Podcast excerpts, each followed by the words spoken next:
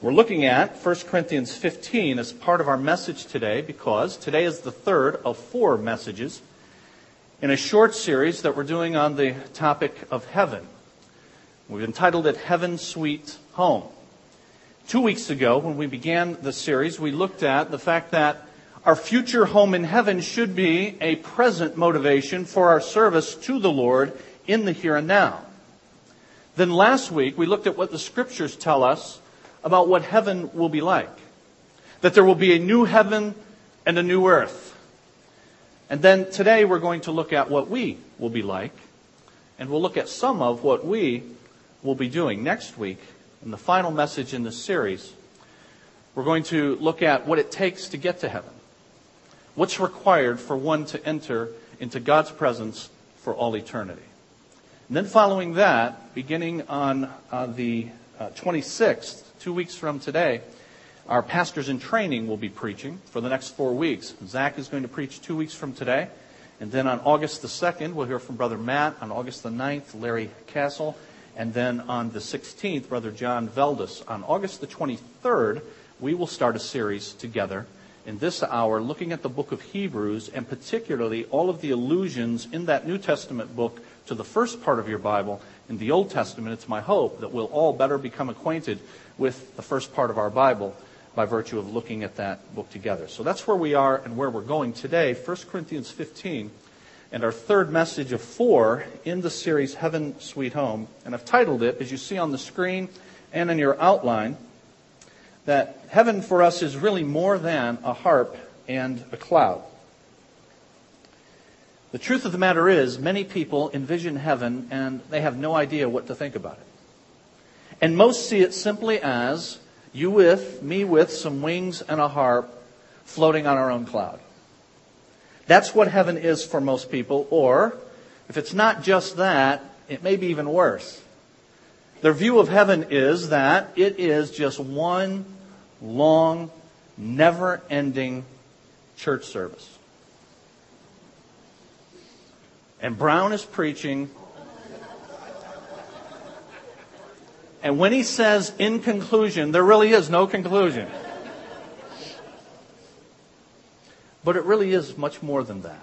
More than a heart, more than a cloud, more than one long, unending church service. It has many of those elements, but the Bible teaches that it has much more than that. And we say in your outline that we, when we get to heaven, are going to be people who are perfectly suited for our perfect home. The truth is, it's hard for us to imagine perfection. We live in a fallen world as fallen people.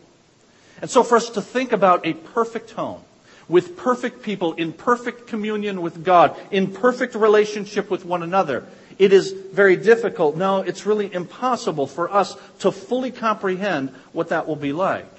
But the Bible does indeed teach that we will be perfectly suited for the perfect home that God has prepared for his people.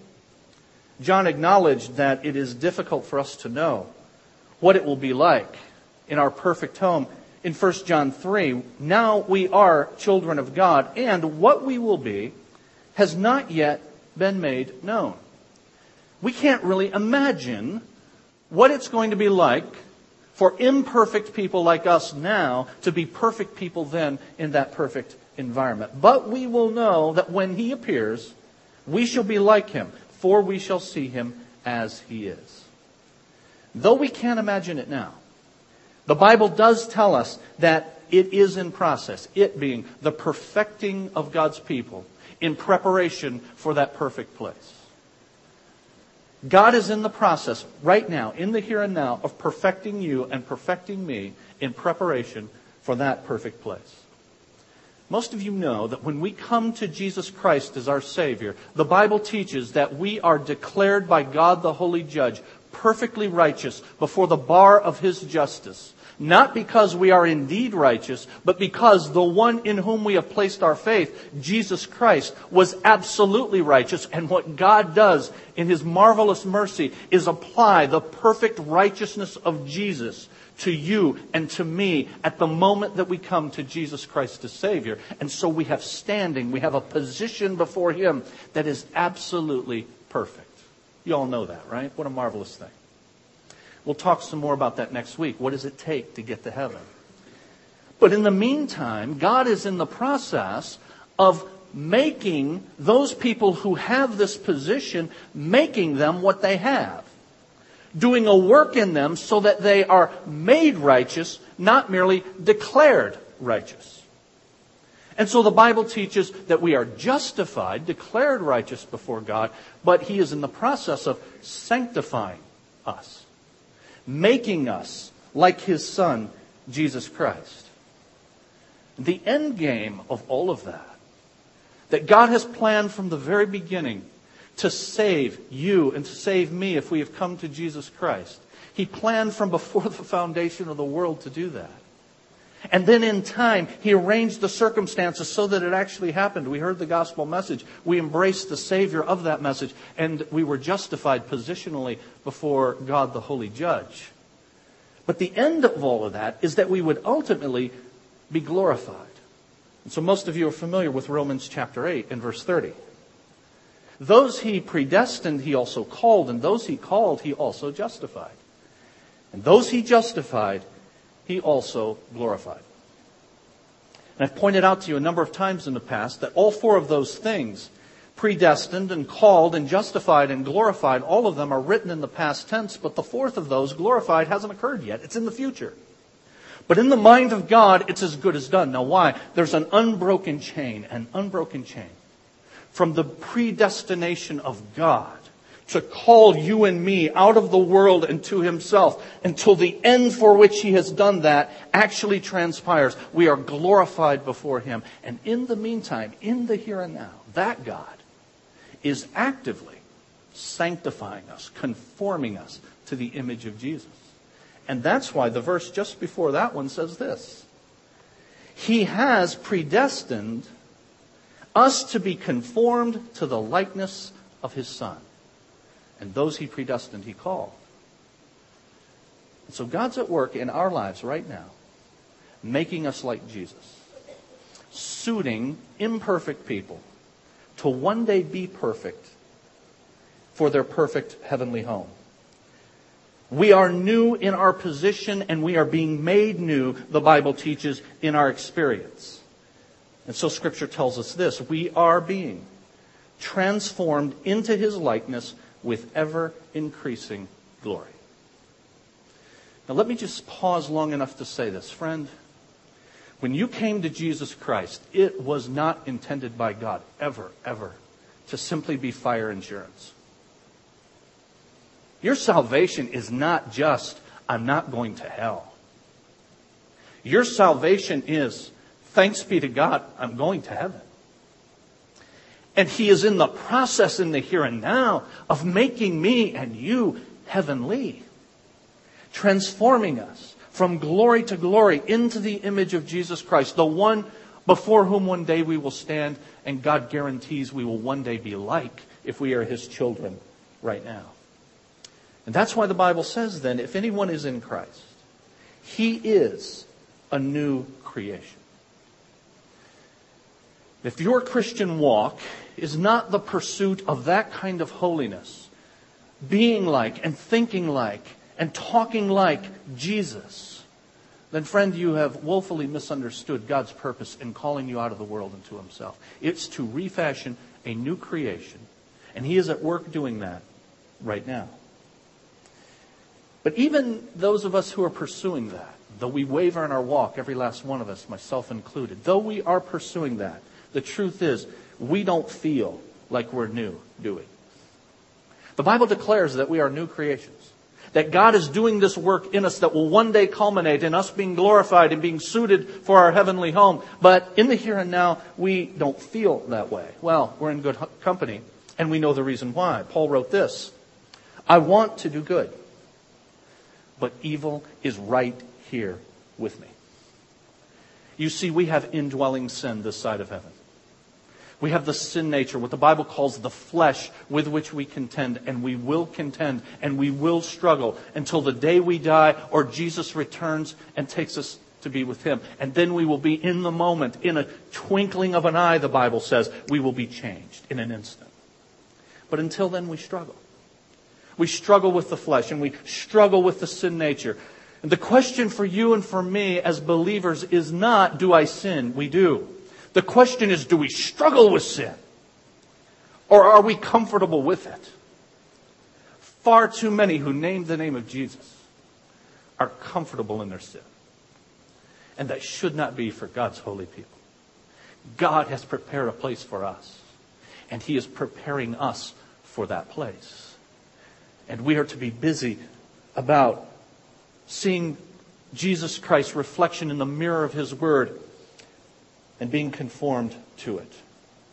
We will be in this perfect place for which we will be perfectly suited. Perfect in both soul and body. And I say that for you in your outline. We will be a perfected soul. I'm using soul here for the immaterial part of the individual. You all know that God created us both physical and spiritual, both material and immaterial. Body and spirit, or body and soul. So when I say soul, I'm using it synonymously with the spirit or the immaterial part of man.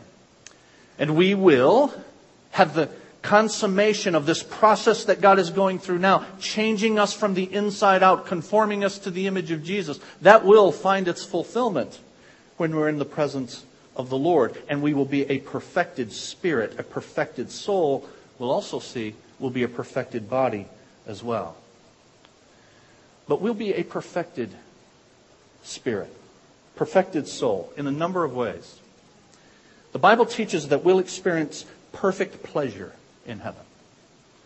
Now, remember, I said at the beginning, it's hard for imperfect people living in a fallen world to think about perfection. But the Bible teaches that we will experience perfect pleasure in heaven. The psalmist said this You will fill me with joy in your presence, with eternal pleasures at your right hand. We'll have perfect pleasure because we'll be free from the effects of sin. Friends, all I can tell you from God's Word about this pleasure that we will enjoy perfectly in our perfect new home is this. Whatever pleasures we experience in a fallen world in the here and now cannot compare to the pleasures we'll enjoy free from the effects of sin in the presence of our God. We will, the Bible teaches, be perfected souls, experiencing perfect pleasure, but also having perfect knowledge. The Bible says in 1 Corinthians chapter 13 and verse 12, I shall know fully, even as I am fully known. Doesn't mean I'll know everything, but I'll have access to have questions answered that I don't have access to right now. I get questions from you all on a regular basis. I get emails. Hey, what about this? What about that? I do my best. I answer from God's Word. That's all I have. God's Word, though it is true in all that it says, it doesn't tell us everything. But one day, we will have access to the Lord Himself. And we will have perfect knowledge, not exhaustive omniscience as only God can have, but perfect knowledge of ourselves and of our God. We'll have perfect comfort. You all remember the parable that Jesus gave of the rich man and Lazarus. And the rich man lived high in this world, and he lived in a, in a wealthy estate. Lazarus begged for the crumbs that fell from his table. But when they died, the rich man lifted up his eyes in hell and he called out to Father Abraham. And he said, I'm in torment in these flames. And Abraham spoke to him. And Abraham said, Son, remember that in your lifetime you received your good things while Lazarus received bad things. But now he, Lazarus, is comforted here Lazarus is now in perfect comfort as we will one day be in heaven with our Lord. Think about it. All of the sorrows, all of the discomfort that we have now, gone in heaven. a perfected soul in perfect comfort. We'll have perfect love as well. The Bible tells us in 1 Corinthians 13, and now these three remain faith, hope, and love, and the greatest of these is love. And why is love singled out as the greatest among these three of faith and hope and love? Because it's the only one of the three that's eternal. Did you know that? We now live by faith and not by sight. Ah, but when we see him, we no longer live by faith, by what we do not see, but we behold that which we apprehend now by faith. And hope is the confident expectation of the fulfillment of the promises of God. One day they will be fulfilled when we arrive at our heavenly home. We no longer expect them, they're here. But love remains because God, the eternal God, is love. And we will have perfect love from God and we will express perfect love to God and to others. We will be loved perfectly and perfectly love in return. We'll be a perfected soul with perfect pleasures and perfect comfort and perfect love and finally perfect joy. We experience the joy of the Lord in this life, even in a fallen world. We're commanded, rejoice in the Lord always. Again, I say, be joyful, rejoice. But the truth is that joy is often mixed with sorrow and discouragement and disappointment. One day, perfect joy, unmixed with any of those things. We'll be a perfected soul. But we'll also be a perfected body, I say in your outline. God made us both spiritual, but also physical, material and immaterial. And physical death, according to the Bible, is the separation of the spirit from the body. And these will one day be reunited. So those of our loved ones who have departed, who have died, they have died, meaning their spirit has been separated from their body. Their body will one day be reunited with their soul or spirit. God made man, body and spirit in Eden, and both physical and material will be redeemed. Both. We saw last week that God's eternal heaven is called a new heaven and a new earth that will merge together, according to the book of Revelation. God is going to fashion a new earth on which we will dwell in physical bodies suited for that place, a perfected body. That's why the Bible says in Romans 8:23, Romans 8:23, we eagerly wait for the redemption of our bodies. Do you wait for the redemption eagerly of your body? It raises a number of questions. Folks ask, well, will I have an all new body?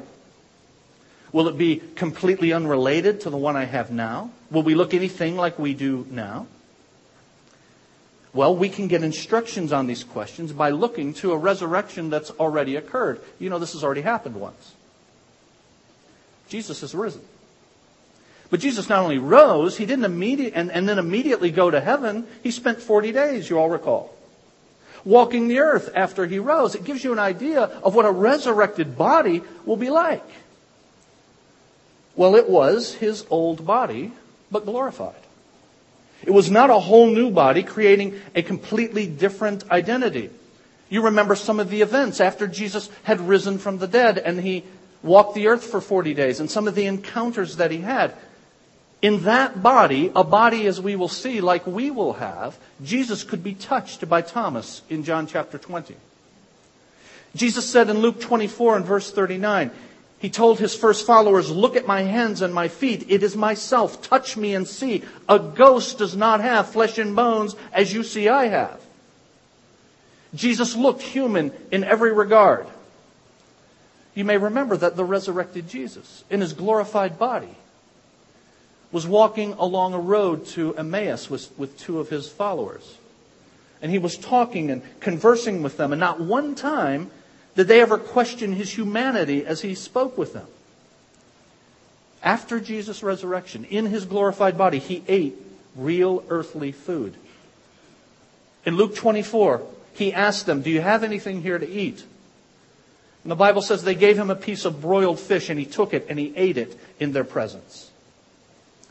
And so Jesus had a real physical body as he walked the earth for 40 days. We're going to have a body like that. But he also had other worldly pro- properties as well. You read that in that 40 day experience of Jesus. He was able to pass through walls without entering a room with a door. He was able to appear suddenly out of nowhere. You may remember in Acts chapter 1 that his disciples were standing there on the Mount of Olives and Jesus descended, or excuse me, ascended to heaven bodily. So he had these other worldly properties. Our bodies will be like his, the Bible says very clearly.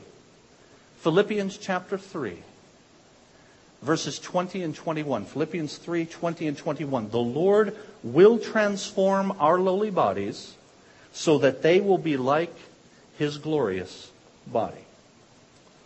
You want to know what your glorified body is going to be like? This has already happened. And it is a body that is very much like the one we have now, and yet with glorified properties. And 1 Corinthians 15 is all about that issue. It's all about the resurrection body. And Paul argues in 1 Corinthians 15 in its 58 verses, all 58 verses are devoted to this issue of the resurrection. And in it, Paul argues that the resurrection is crucial to the faith that is Christianity. And he takes to task any who would deny a literal, physical, bodily resurrection from the dead of Jesus and from, for all of those who know Jesus. And in verses 35 and 36, he alludes to the questions that doubters ask and he rebukes them. Notice, notice verse 35. But someone may ask, How are the dead raised? And with what kind of body will they come? In verse 36, Paul says, How foolish. And then he gives a number of illustrations to show why it's a foolish question on the part of a scoffer, a doubter, to say, how can that possibly be, is the idea. They're not just asking an innocent question of inquiry. How can that possibly be? They're saying, they're scoffing, they're saying it's foolish. Paul retorts, it's foolish for you to think that it is foolish, given that Jesus is already raised. And then he gives a number of illustrations as to why it's foolish to doubt the resurrection. It's illustrated in verses 36 and 37 by a seed. The seed is not the final product, it's only a necessary precursor to what will come. Verse 36.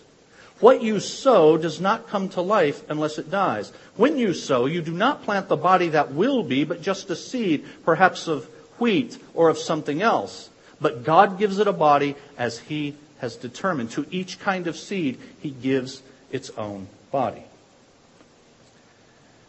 When a seed goes into the ground, the very first thing it does is it dies. And the process of fermentation and decomposition results in new life. But in that seed that goes into the ground and dies and begins this process, there is the full pattern for what it will become. It's all there. The entire genetic code, for instance, of an oak tree is present in an acorn. And that's the illustration that Paul is giving. It's going to die. It's going to be planted in the ground, as it were, but it will come up just as, just as intended. And it's illustrated by animal bodies, animals' physical bodies, he tells us in the next couple of verses. In verses 36 and 37, he's answered the question this is how it happens that was asked back in verse 35 by the scoffer. How is the body? How can that possibly be? He gives an illustration from the seed. And the next question is, but what will the body be like? Last part of verse 35. What kind of body? And now he begins to tell us that, beginning in verse 39. All flesh is not the same. Men have one kind of flesh, animals have another, birds another, fish another. So flesh is determined by the body not by what is put in it. The DNA keeps the body what it is on this earth as God created it. And God created a multitude of different bodies man, fish, beasts, and birds. God is not limited by what he can create. And so here's what Paul is arguing it's not absurd to say that there will be flesh in heaven. What kind of body are you going to have in heaven? The scoffers say. How could you possibly have a physical body in heaven? It's not absurd to say. That's absurd to say that it's going to be normal flesh. That's what Paul's saying. God has made all kinds of different flesh. And he will now fashion a flesh, a body, suited for its new environment. He's done that throughout his creation, Paul is arguing. He will do that for our heavenly body as well. Lest anyone still doubt, he gives another illustration of celestial bodies sun, moon, and stars, each doing the job God created. Verse 40 There are also heavenly bodies, and there are earthly bodies. But the splendor of the heavenly bodies is of one kind, the splendor of the earthly bodies is another. The sun has one kind of splendor, the moon another, stars another, and the star differs from one star in its splendor. Each of them do what God has created them to do. And the body that we will have will do exactly what God has intended it to do. And he concludes in verses 42 to 44. So will it be with the resurrection of the dead. The body that is sown is perishable, it is raised imperishable. It is sown in dishonor, raised in glory. Sown in weakness, raised in power. Sown a natural body, it's raised a spiritual body. The characteristics in verses 42 to 44 of our resurrection body are that they are imperishable, they'll be glorious. They will be raised in, in power. They will have abilities that we do not have in the weakness of this body now. They will have spiritual properties, as we see in the resurrected body of Jesus, being able to do things that a merely physical body cannot do. But most of all, most of all, they will be Christ like bodies. Notice verse 45. If there is a natural body, there is also a spiritual body, and so it is written. The first man, Adam, became a living being. The last man, the last Adam, a life giving spirit. The spiritual did not come first, but the natural, and after that the spiritual. The first man was of the dust of the earth, second from heaven. As was the earthly man, so are those of the earth. And as is the man from heaven, so also are those who are of heaven. And just to, as we who have been borne the likeness of the earthly man, so shall we bear the likeness of the man from heaven. God is in the process of making you like Jesus right now. And He's going to culminate that process one day. Bringing your body reunited with your spirit so that we will be like the man Christ Jesus, both spiritually and physically. That's what we'll be like. Perfectly suited for our perfect environment. Now, what will we do when we're in heaven? And that's the second part of your outline. And I say there, we'll be perfectly satisfied in our perfect home. Perfectly satisfied. We will be satisfied with the perfect fellowship that we will enjoy with God. Friends, we were made for this. We were made for fellowship, communion, relationship with our God. This is the reason that I am never embarrassed, ever, when I'm in the presence of unbelievers to talk about God. Because we were made for this. There is a God sense within even the person who denies God. Romans chapter 1. That's why when we have a golf outing like we did, and I get my 15 minutes in between, they played 36 holes. And in between the rounds of 18, we had lunch, and then I had my 15 minutes. And it doesn't bother me in the least, in the least, to talk about God. Every guy there knows that there's a God, and he's a creature of the Creator. He was made for this. And we were made for this. C.S. Lewis said, you know, if I find nothing in this world that satisfies, then it's probably because I was made for another. I was made for communion with God, with Him in His place. You were made for that. And one day we will have perfect fellowship, satisfied with the perfect fellowship that we will have with God. And God has begun that process of reconciling that which was suffered by the entrance of sin between himself and between his creatures that were made for this communion, this fellowship with him. Adam and Eve knew it in the garden. And that's why in chapter 3, they could hear the sound of the Lord God walking in the cool of the day because they knew that sound. They were made for that sound. They were made to be in fellowship with their God, but sin broke that. And God is reconciling that. And one day it will be perfectly reconciled. Thanks be to God.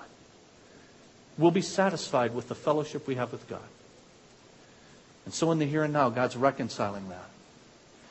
And He calls us His children adopting us into his family, whereby the Bible tells us we cry out, Abba, Father. And Jesus has told us that heaven is not just a place. It is a place, but it's not just a place. It is also a place where there is a specific person. Jesus, God is there. And the reason we want to be there is because that's where He is, because we were made for fellowship with Him and we will be completely reconciled to Him. And so in Jesus' prayer in John 17, He prays to the Father, Father, I have called them out of the world. I have done as you've instructed me to do.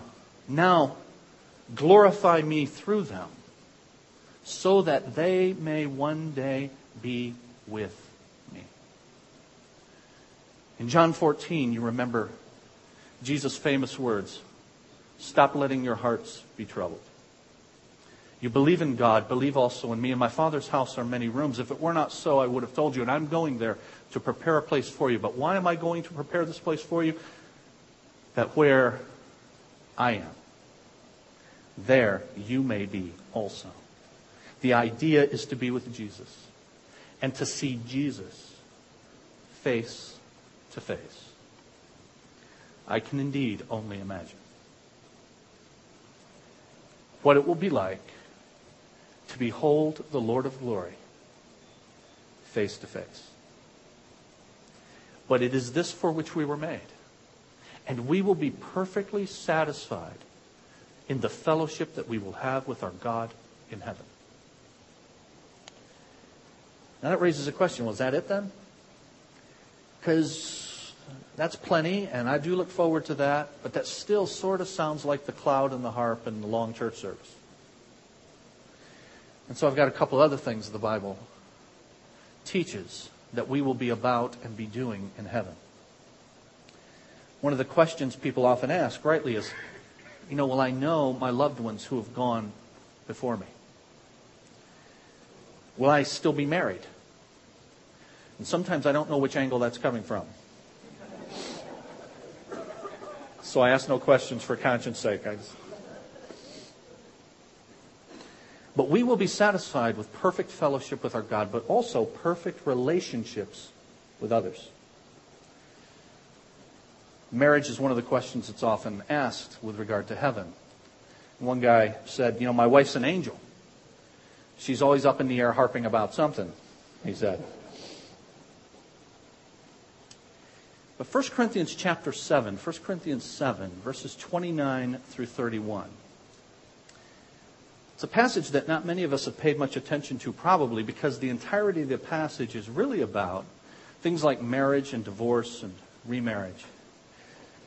But then at the end of that chapter, on issues of marriage, divorce, remarriage, and what's permissible and what's not, in 1 Corinthians chapter 7, Paul says some interesting things about marriage and the nature and purpose of marriage. Verse 29. The time is short. From now on, those who have wives should live as if they had none. Those who mourn as if they did not. Those who are happy as if they were not. Those who buy something as if it were not theirs to keep. Those who use the things of the world as if not engrossed in them. For this present, for this world in its present form is passing away. Verse 32 I would like for you to be free from concern. An unmarried man is concerned about the Lord's affairs. Verse 33 But a married man is concerned about the affairs of this world. How he can please his wife, and his interests are divided. I encourage you to read that passage in its entirety when you are able, not now. You're not able right now. But read that in its entirety. But you see the point that Paul is making. That the marriage relationship that we have now is a temporary relationship, like these other relationships that he mentions in the passage. And so the question of will we be married in heaven, the answer is, is no. We will not be married as we are on earth when we're in heaven. Jesus made that very clear in Matthew chapter 22. He was asked the question, and he said, You don't know the scriptures. In Matthew 22, he said, The angels neither marry or given in marriage, and so shall it be with all those who are in heaven. Consider the purposes for which God gave us the blessed institution of marriage for those of us who are blessed to be married. But the woman is to be the helpmate of the man. The man will not need a helpmate in heaven. The man is to be the protector of the woman. The woman will need will not need the man's protection in, in heaven. And so we will, we will not be married in heaven. The Bible clearly teaches that, as we are on earth. And for those of us that enjoy blessed marriages, there's a tinge of sadness about that, but that's only because of what I said at the beginning. We, in an imperfect state and an imperfect world, can't fully understand what a perfect environment will be like. But that doesn't mean we won't know each other. We most certainly will know one another. 1 Corinthians 15. Jesus' example, his 40 days on earth, we most certainly will be known by others, and we will know others that we have known as well. And I can imagine speaking with Kim about God's work in our lives in redeeming us and allowing us to be at the place for which He has made us. And allowing us, Lord willing, to raise children who will be there with us. We will know them as well. And we will know you. And we will know each other. The Bible clearly teaches. I can imagine us talking about that, thanking God and praising our God for that. But it does give us a clue that there will be no marriage in heaven. It does give us a clue to think about the purpose for marriage on earth. You see, the perfect, the, the reason for marriage on earth is to not create heaven here. Heaven will never be here. It's to prepare for the heaven that will be there. It's to prepare ourselves. It's to prepare our spouse. It's to prepare our children. It's preparation, but it is not the permanency of the relationship. And another question that people ask is will we be reunited with those who have gone before us? The Bible's answer to that is yes. I won't have you turn there, but in 1 Thessalonians chapter 4, beginning in verse 13, you all remember Paul goes from verse 13 to verse 18 about future things and the resurrection of the body. And he says, Brothers, I do not want you to be ignorant about those who have fallen asleep, those who have died before us. That we are going to one day, he says in that passage, be gathered, and here's the phrase be gathered together with them. Paul is there describing a reunion of God's people in heaven. And he ends it in verse 18 Therefore, comfort one another with these words. We will, without doubt, be reunited with those who have died before us in Jesus. We will be satisfied with perfect relationships with others. And all of the stuff that we struggle with in our relationships now, in marriage and in parenting and at work, and all of the human relationships that we know, all of those strains will be removed because our fallenness is gone. I can only imagine. And then finally, we will be satisfied not only with perfect fellowship with God and perfect relationships with others, but notice this with perfect service to God.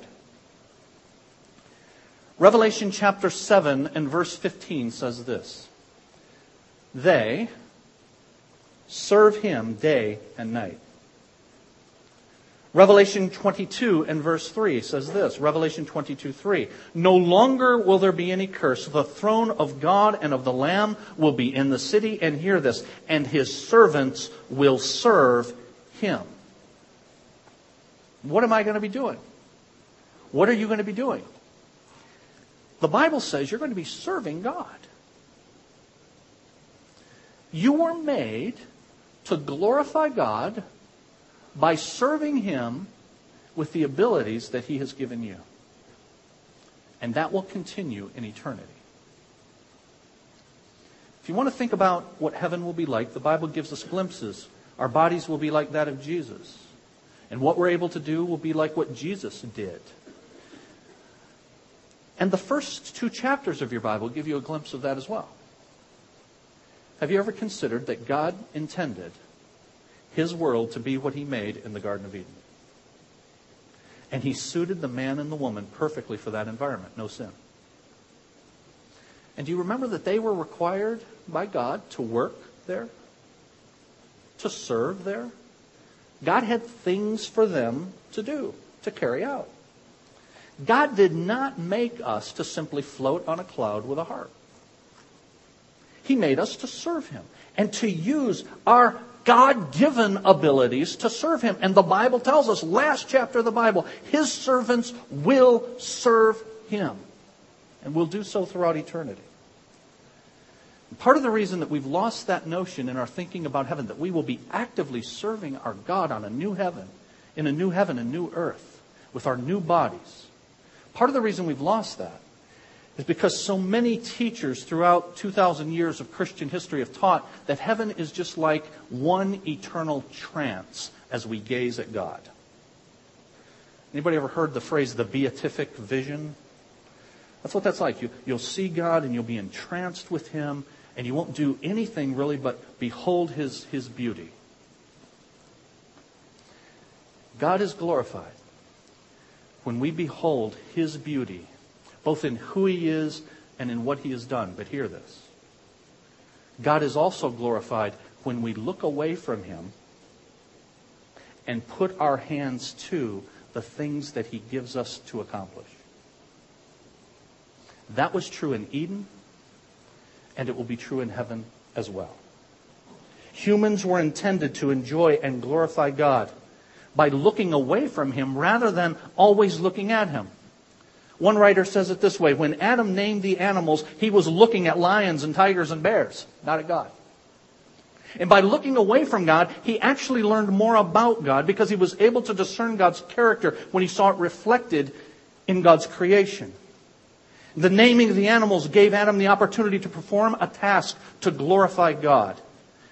If Adam had refused to shift his gaze from the divine presence, then he would actually have missed an occasion to worship and serve God by looking at what God does.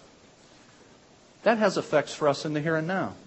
A believing doctor, a believing surgeon glorifies God best not by holding a prayer meeting in the middle of the operating room, but by paying attention to what he's doing while he operates.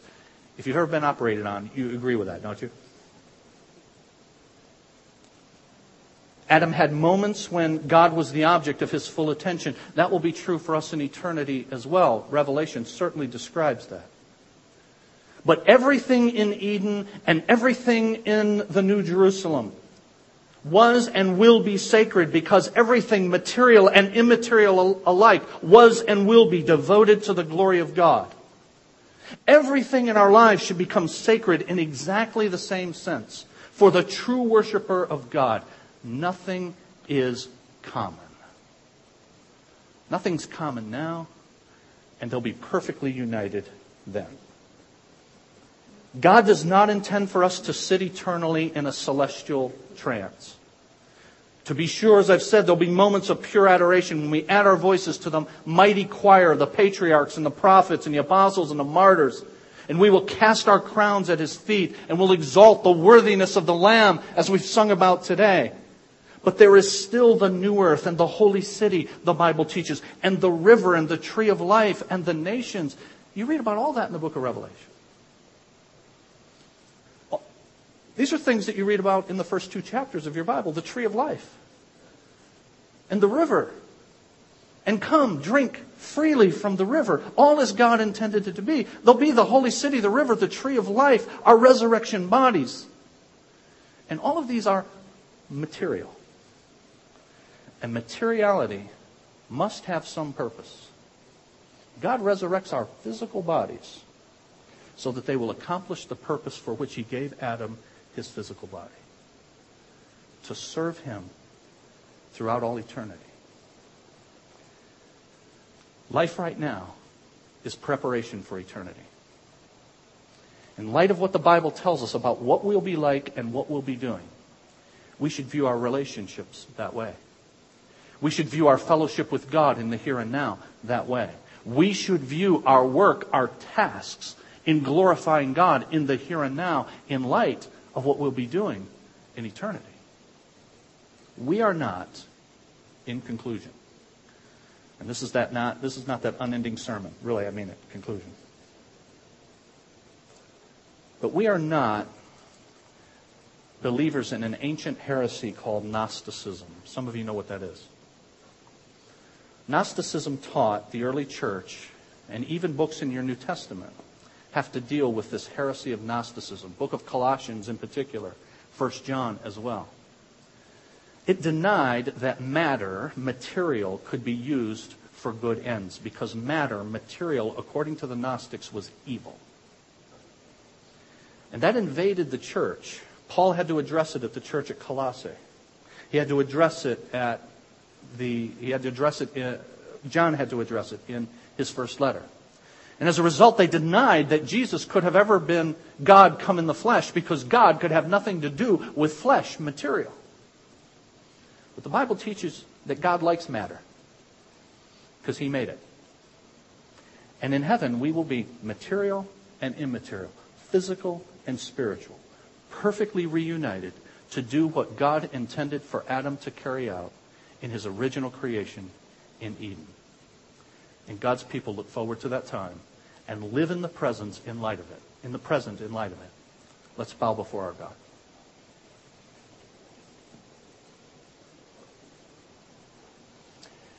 Father, we thank you for the glimpses in Holy Scripture that you give us of what you have in store for your people in the future, in the heavenly city.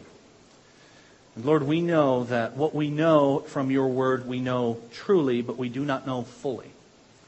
That your word is not all the truth that can possibly be known. But you've given us all the truth we need to know to function for life and godliness in the here and now. And so we thank you for that. And we thank you for these glimpses of the resurrected body and the heavenly city and the kinds of activities you created us to be engaged in that we will continue throughout eternity. And Lord, in our relationships now, help us to see them in light of the future that we will have with you and with one another. And help us to see that the utilitarian things that you've given us for the utility of glorifying you in a fallen world, many of those things won't be necessary when we know the absolute perfection of our heavenly home. And in light of that, then, help us to see those relationships as means to prepare us for that blessed time. Help us to see our children as mission fields. Help us to see our spouses as partners with us, as sojourners to the heavenly city. And Lord, as we do these things in light of what you've told us in your word, we look forward as God's people to this marvelous reunion. And we can only imagine what it will be like to stand before you to, to indeed gaze upon the beauty of who you are, to look at all you've done, to look at the beauty of the heavenly city, to be participants in it, to be actively involved in serving you, to have perfect comfort and joy and love and pleasure. Lord, we can only imagine. But thank you for giving us this glimpse. Help it to be a motivation for us to bring honor to you in life so that we will bring honor to you in eternity as well. We pray in the name of Jesus. Amen.